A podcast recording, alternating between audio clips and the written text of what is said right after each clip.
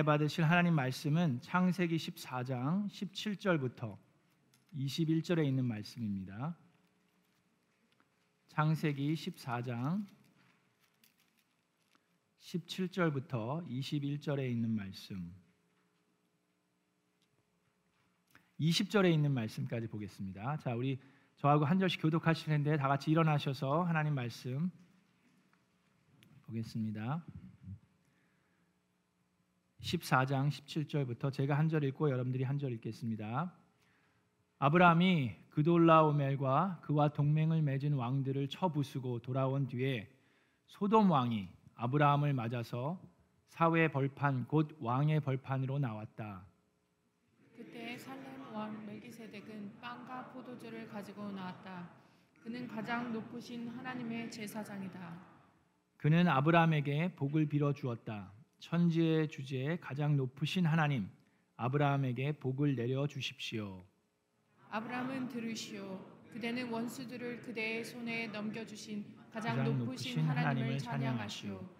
아브라함은 가지고 있는 모든 것에서 열의 하나를 멜기세덱에게 주었다. 아멘. 자, 우리 앉으시기 전에 주변 분들과 인사하겠습니다. 하늘 복 많이 받으세요. 잘 오셨습니다. 반갑습니다. 환영합니다. 하나님의 미라클이 됩시다.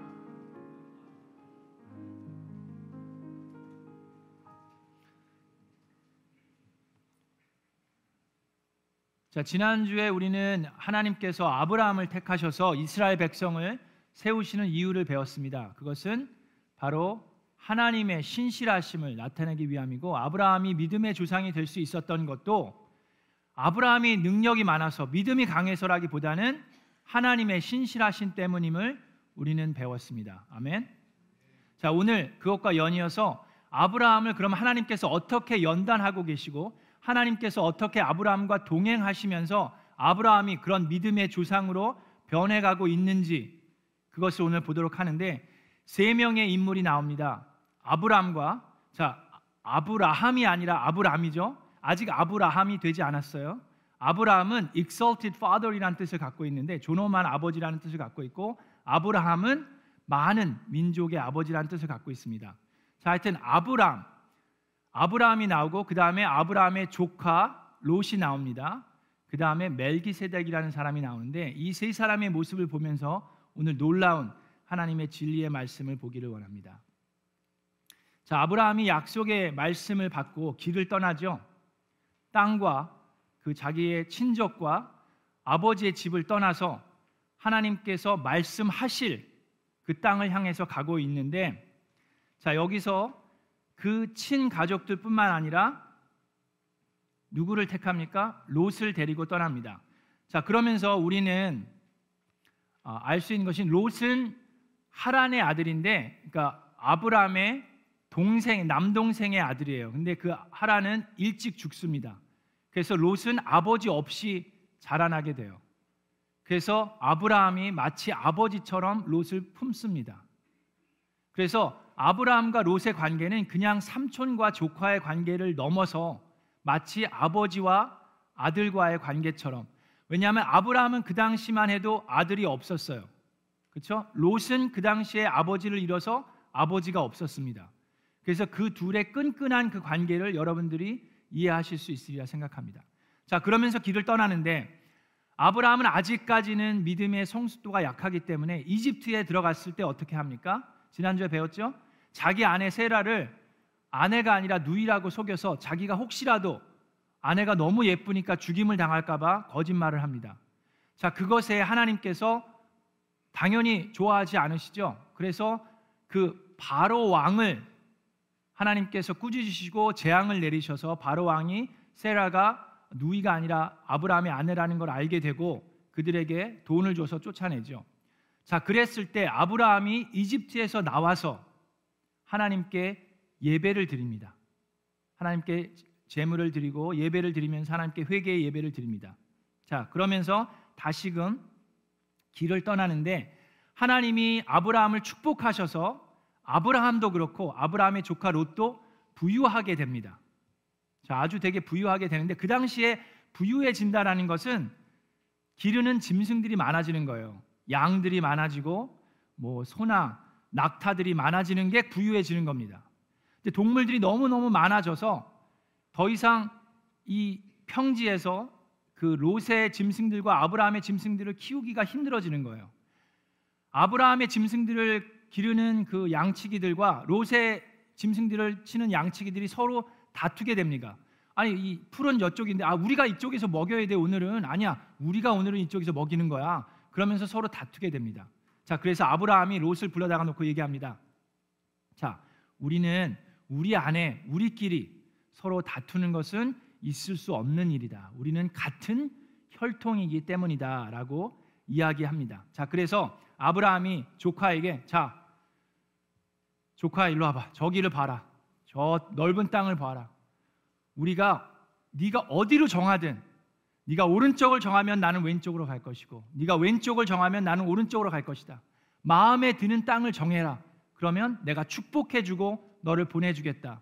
라는 삼촌의 마음을 볼 수가 있습니다. 자, 그랬을 때 이 젊은 조카 롯은 고개를 들어서 이 멀리 땅을 보면서 무엇을 바라봅니까?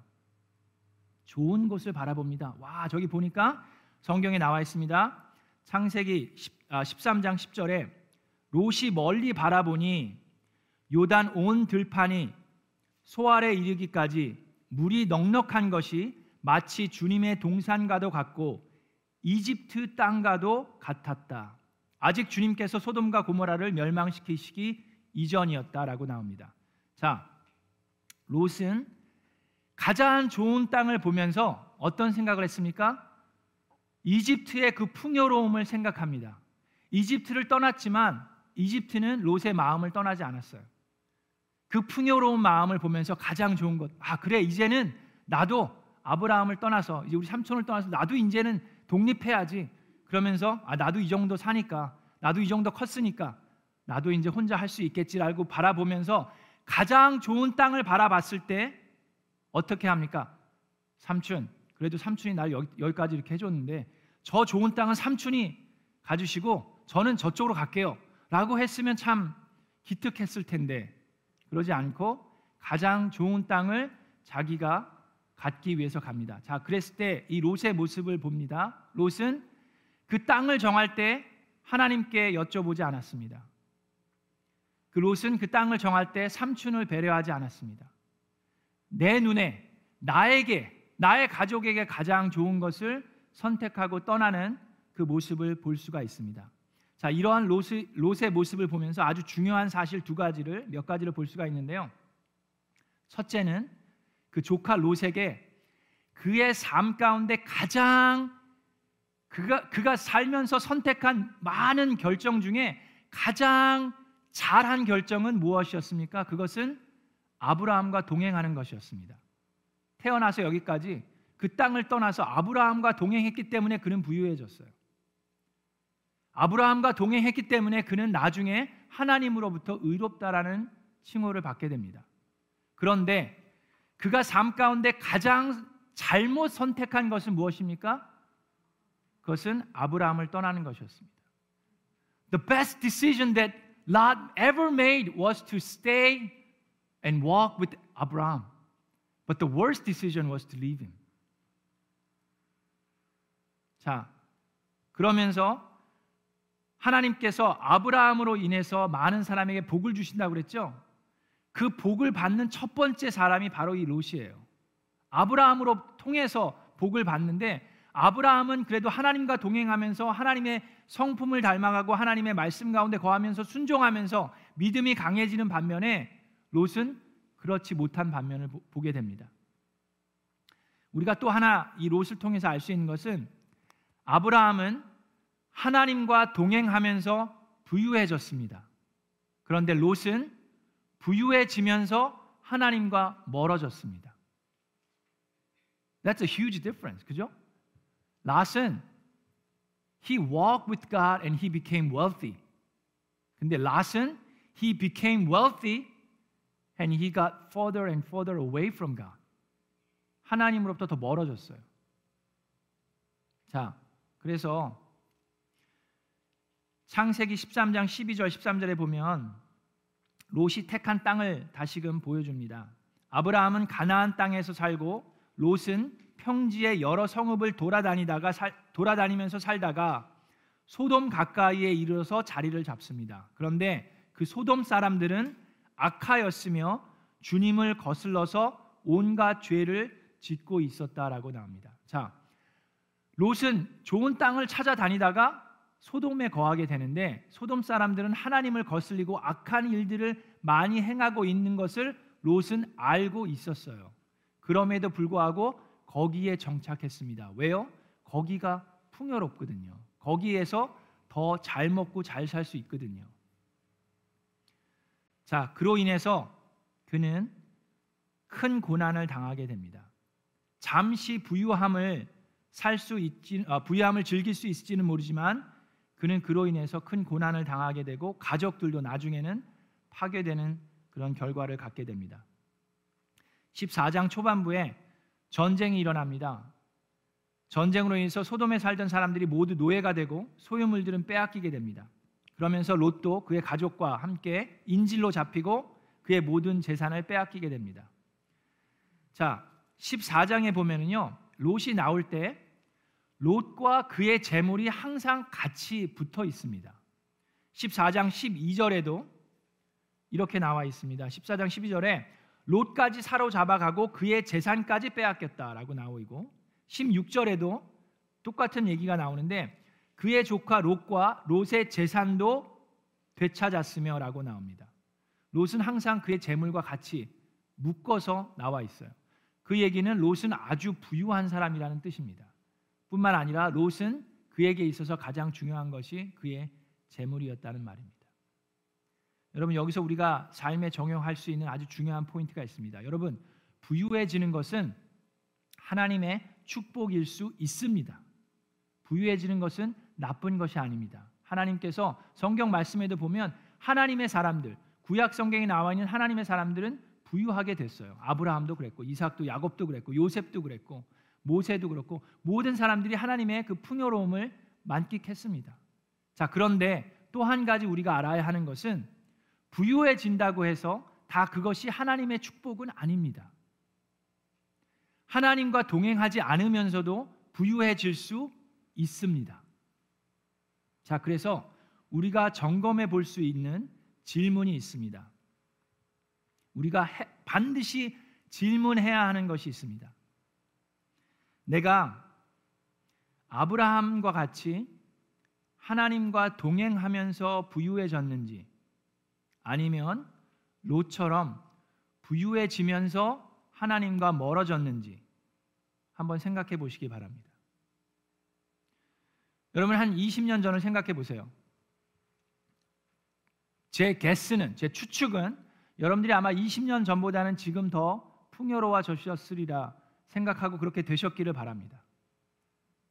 자, 그런데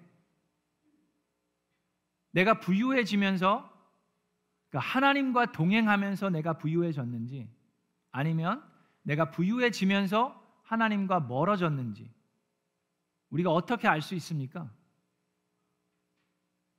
너무 간단합니다. 쉽게 알 수 있습니다. 여러분 주변에 있는 사람들을 보시기 바랍니다.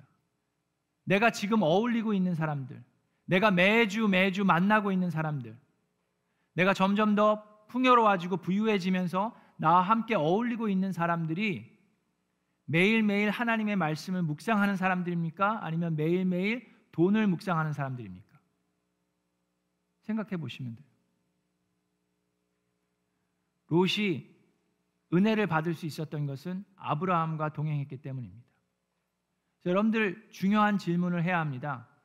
자, 여러분들이 여러분들의 가족이 지금 당장 내가 하나님과 동행하고 있지 못한다 하더라 한다면 내 가족이 하나님과 동행하고 있지 못한다 한다면 하나님과 동행하는 사람에게 붙어 있으시기를 바랍니다. 어떤 경우는 내 가족이 하나님과 동행하는 것이 나의 선택이 아닐 수도 있습니다. 나의 가족이 가족 마음도 제대로 할 수 없어요, 우리가. 그러나 그럴 때일수록 하나님과 동행하는 사람들 옆에 붙어 있으시기 바랍니다. 그것이 목장일 수 있고 그것이 교회일 수 있습니다. 그걸 반드시 놓치시지 말기 바랍니다. 자, 우리가 지금 어느 쪽에 있는지가 앞으로 여러분의 삶과 여러분의 가족의 삶 그리고 영생을 좌지우지할 수 있기 때문입니다. 지금 당장은 내가 가지고 있는 부가 여러분의 편의와 만족을 줄 수도 있습니다. 그러나 그것은 잠시뿐입니다. 여러분의 가족이 하나님과 동행하지 않는다면 적어도 하나님 사람 옆에는 붙어 있으시기를 주님의 이름으로 축원합니다. 롯은 결국 이 돈 때문에 그의 아내가 하나님께 불순종함으로 뒤를 돌아봐서 소금 기둥이 어, 소금 기둥이 되죠. 그리고 목숨을 잃고 롯은 그것으로 인해서 두려워서 결국 소알에서 사는 것을 두려워서 산 속으로 들어가서 동굴에서 딸 둘과 살게 됩니다. 나중에. 근데 이 딸 둘 입장에서는 야, 우리는 이제 결혼도 못 하고 애도 못 낳고 이렇게 살다가 죽는구나 한탄을 하면서 이 딸들 또한 악한 마음을 품습니다. 그래서 아버지를 술을 먹이고 아버지와 동침함으로 아들을 갖게 됩니다. 그래서 첫째 딸이 낳은 아, 들이 모압의 조상이 되고 둘째 딸이 낳은 아들이 암몬 사람들의 조상이 됩니다. 근데 이 모압 조사, 아, 모압 사람들과 암몬 사람들이 바로 이스라엘의 철천지 원수가 됩니다. 여러분 이러한 비극은 이 당시에만 있었던 것이 아니라 지금 오늘날도 이곳 저곳에서 일어나고 있습니다.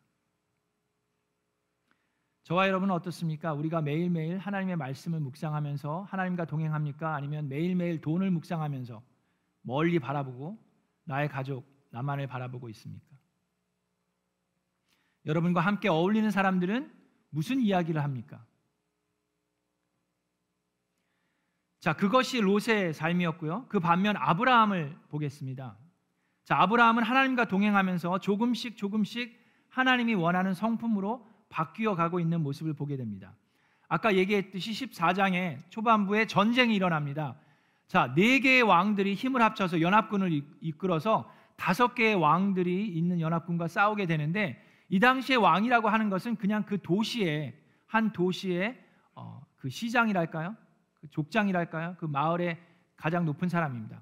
자, 그래서 이 네 왕들이 나오는데 성경에 보니까 12년 동안 소돔을 비롯해서 다섯 개의 왕들이 멜람 왕 그돌라오메를 섬기고 그들에게 이 조공을 갖다 바쳤어요.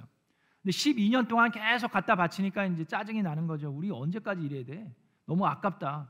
그래서 13년째 반란을 일으킵니다. 이 다섯 왕들이 힘을 합쳐서 반란을 일으켜서 이 어, 모압 어, 이 왕들이 이제 연합군을 만들어서 엘람 왕이 연합군을 만들어서 쳐들어오게 됩니다. 자, 그랬을 때 이 네 개의 왕들이 와서 다섯 개의 왕들을 초토화시키고 소돔을 비롯해서 소돔에 있는 롯까지 다 인질로 잡아가고 재물들을 다 빼앗아 갑니다.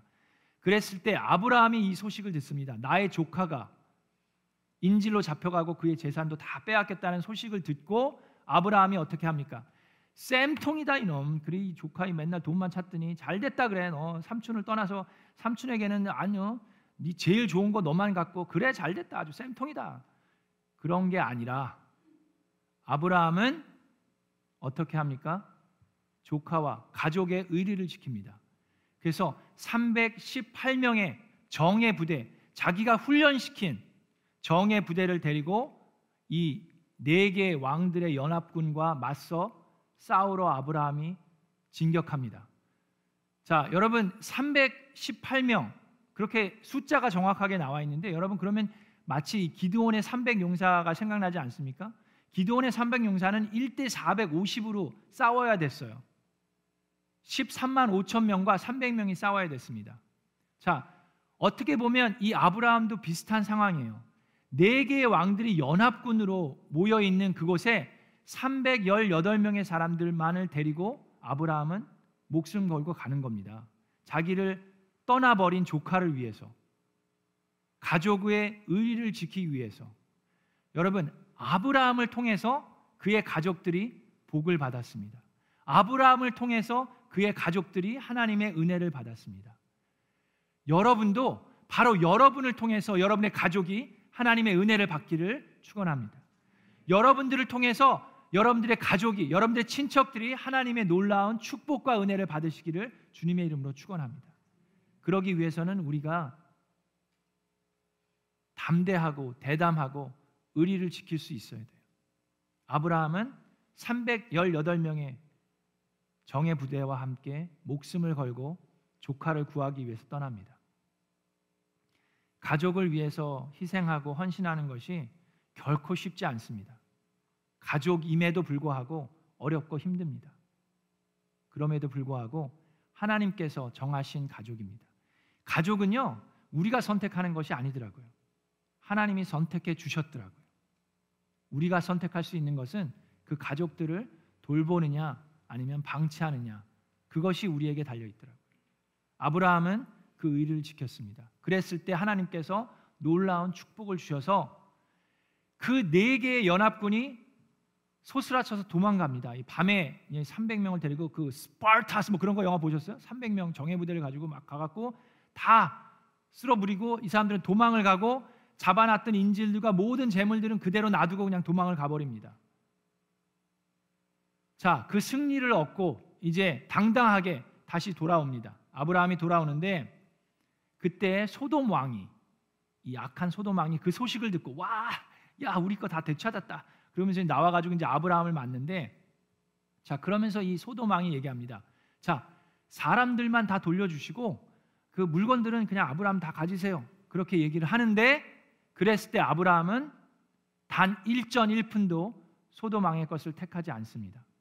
그러면서 이야기합니다. 무엇이라고 얘기합니까? 자, 14장 21절부터 소돔 왕이 아브라함에게 말하였습니다. 사람들은 나에게 돌려주시고 물건들은 그대가 가지시오. 그랬을 때 아브라함이 소돔 왕에게 말합니다. 하늘과 땅을 지으신 가장 높으신 주 하나님께 나의 손을 들어서 맹세합니다. 그대의 것은 실오라기 하나나 신발, 신발끈 하나라도 가지지 않겠습니다. 왜 그렇습니까? 그러므로 그대는 그대 덕분에 아브라함이 부자가 되었다고는 절대로 말할 수 없을 것입니다. 나는 아무것도 가지지 않겠습니다. 다만 젊은이들이 먹은 것과 그 군인들이 이미 먹은 것과 나와 함께 싸우러 나간 사람들 곧 아넬과 에스골과 마무레에게로 돌아갈 목만은 따로 내놓아서 그들이 저마다 제 몫을 가질 수 있게 하시기 바랍니다. 자, 왜 소돔의 재물을 택하지 않았습니까? 아브라함은 자기 친 그 가족들과의 의리를 지켰을 뿐만 아니라 하나님과의 integrity를 지켰습니다. 아브라함이 부유하게 된 것은 오직 하나님의 은혜이고 축복입니다. 다른 사람의 뭐 덕을 봐갖고 다른 사람들이 특히 하나님을 거슬리고 죄를 범하고 있는 사람들의 돈을 갈취해서 받은 축복이 아닙니다. 그것을 아브라함뿐만 아니라 모든 사람들이 확실하게 알기를 원했습니다. 한 단계 더 성숙해간 아브라함의 모습을 우리는 볼 수가 있습니다. 그때 롯은 어떤 마음을 가지고 있었을까요? 거기에 대해서는 기록되어 있지 않지만 롯은 아, 삼촌 왜 그래요? 그, 삼촌 괜찮아 이거는 원래 가져도 되는 거예요 이거 원래 삼촌이 다 한 거잖아 이거 괜찮아요 아, 갖기 싫으면 날 줘. 그러진 않았을까요? 그거는 성경에 안 나와 있습니다. 그건 모릅니다. 그러나 아브라함은 나는 단 한 푼도 가지지 않겠다라고 단호하게 이야기합니다. 여러분, 저는 비즈니스 안 해봐갖고 모르지만 여러분 비즈니스 하시다 보면 여러 사람들과 함께 해야 되는 줄로 압니다. 뭐 그렇게 들었어요. 그러다 보니까 사람들에게 신세를 져야 되고 또 신세를 어, 도움을 받기도 하고 도움을 주기도 하고 그래야 된다라고 생각합니다.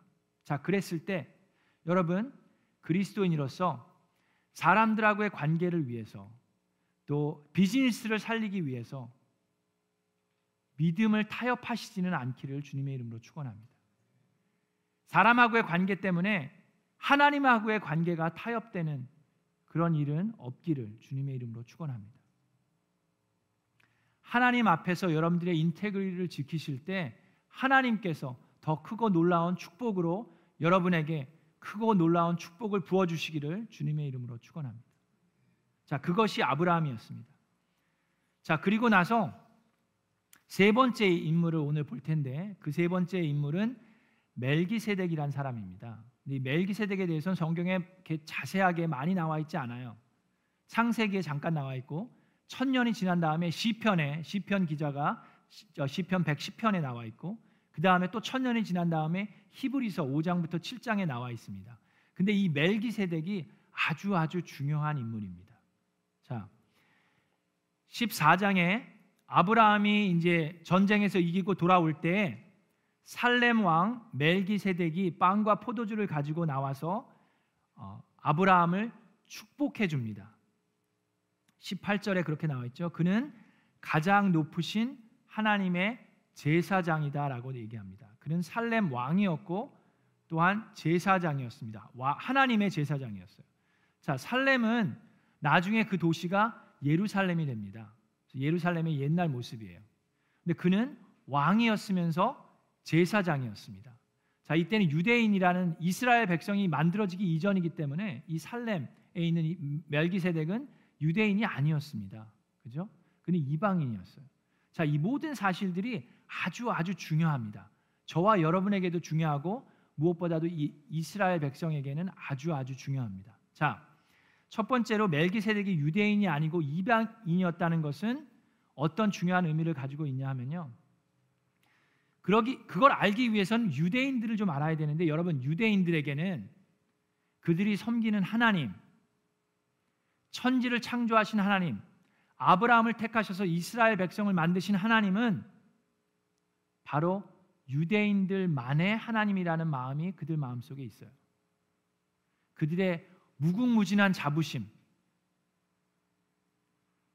나야 우리야말로 하나님이 세우신 하나님의 백성이다라는 마음이 있고 바로 그 하나님이 나의 하나님이다라는 마음이 있습니다. 자, 그런데 그 아브라함이 세워지기 이전에 이방인, 유대인이 아닌 이방인 중에 살렘의 왕, 정의의 왕, 평화의 왕이라는 그 뜻을 가지고 있는 멜기세덱을 통해서 아브라함이 어떻게 됩니까? 축복을 받습니다. 그리고 아브라함이 11조를 멜기세덱에게 드립니다. 자, 축복은요. 아버지가 아들에게 하는 거지 아들이 아버지에게 하는 게 아닙니다. 멜기세덱이 아브라함을 축복했어요. 그 얘기는 멜기세덱이 아브라함보다 높은 위치에 있다라는 얘기입니다. 이방인이었음에도 불구하고 그는 아브라함을 축복했고 아브라함이 전쟁에서 거둔 모든 소유의 10분의 1을 하나님의 제사장인 멜기세덱에게 드렸습니다.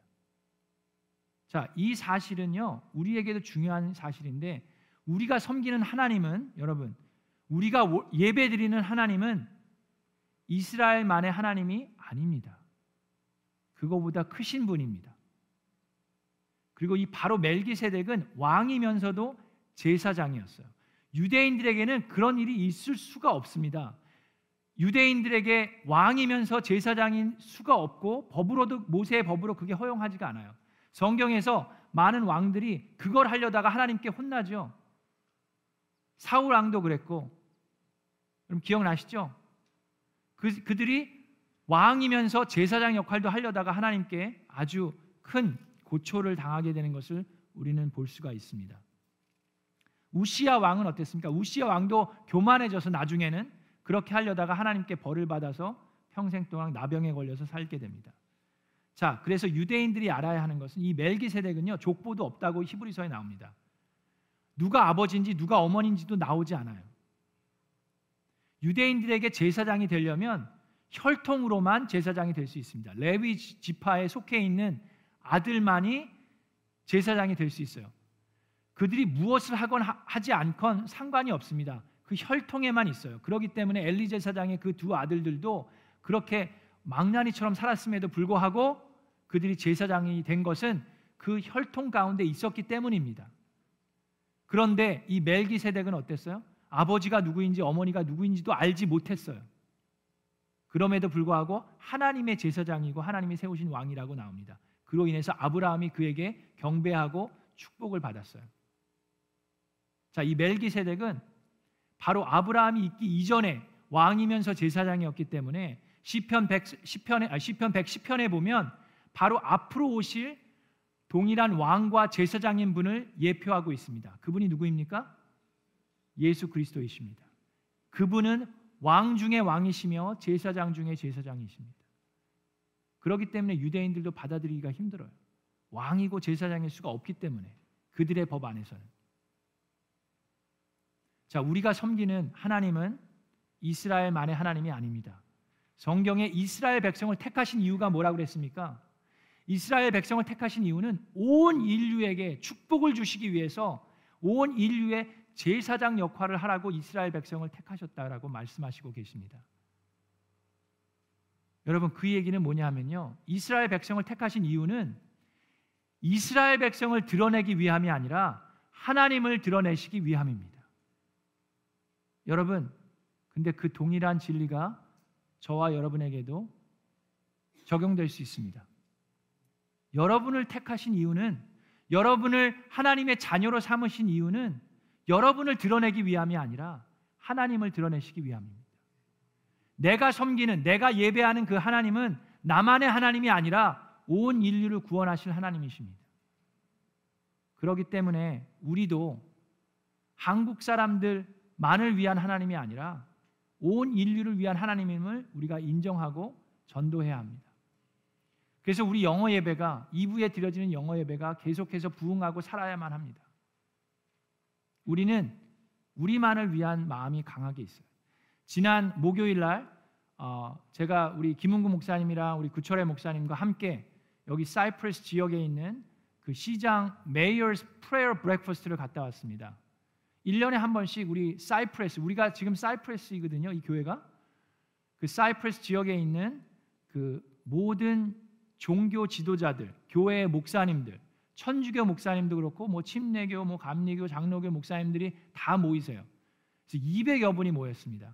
목사님들뿐만 아니라 우리 City Council, 사이프러스 City Council에 계신 분들 다 오고 우리 경찰서의 경찰서장과 경찰서에 계신 분들, 소방서에 계신 분들, 또 우리 간호사분들, intensive care에서 일하시는 분들도 오시고 200여 분이 모였습니다.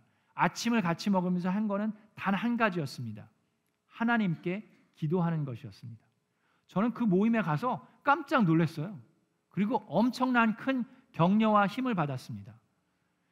캘리포니아가 저는 이렇게 얘기하면 좀 그렇지만 소돔과 같은 데는 아니었나 하는 그런 그런 생각을 가지고 왔어요. 그 그럴 수도 있습니다. 그런데 우리가 살고 있는 이 사이프러스에서 200여 명이 되는 크리스찬들이 크리스찬 지도자들이 모여서 한 것은 단 한 가지. 우리의 하나님께 예수 그리스도의 이름으로 기도했습니다.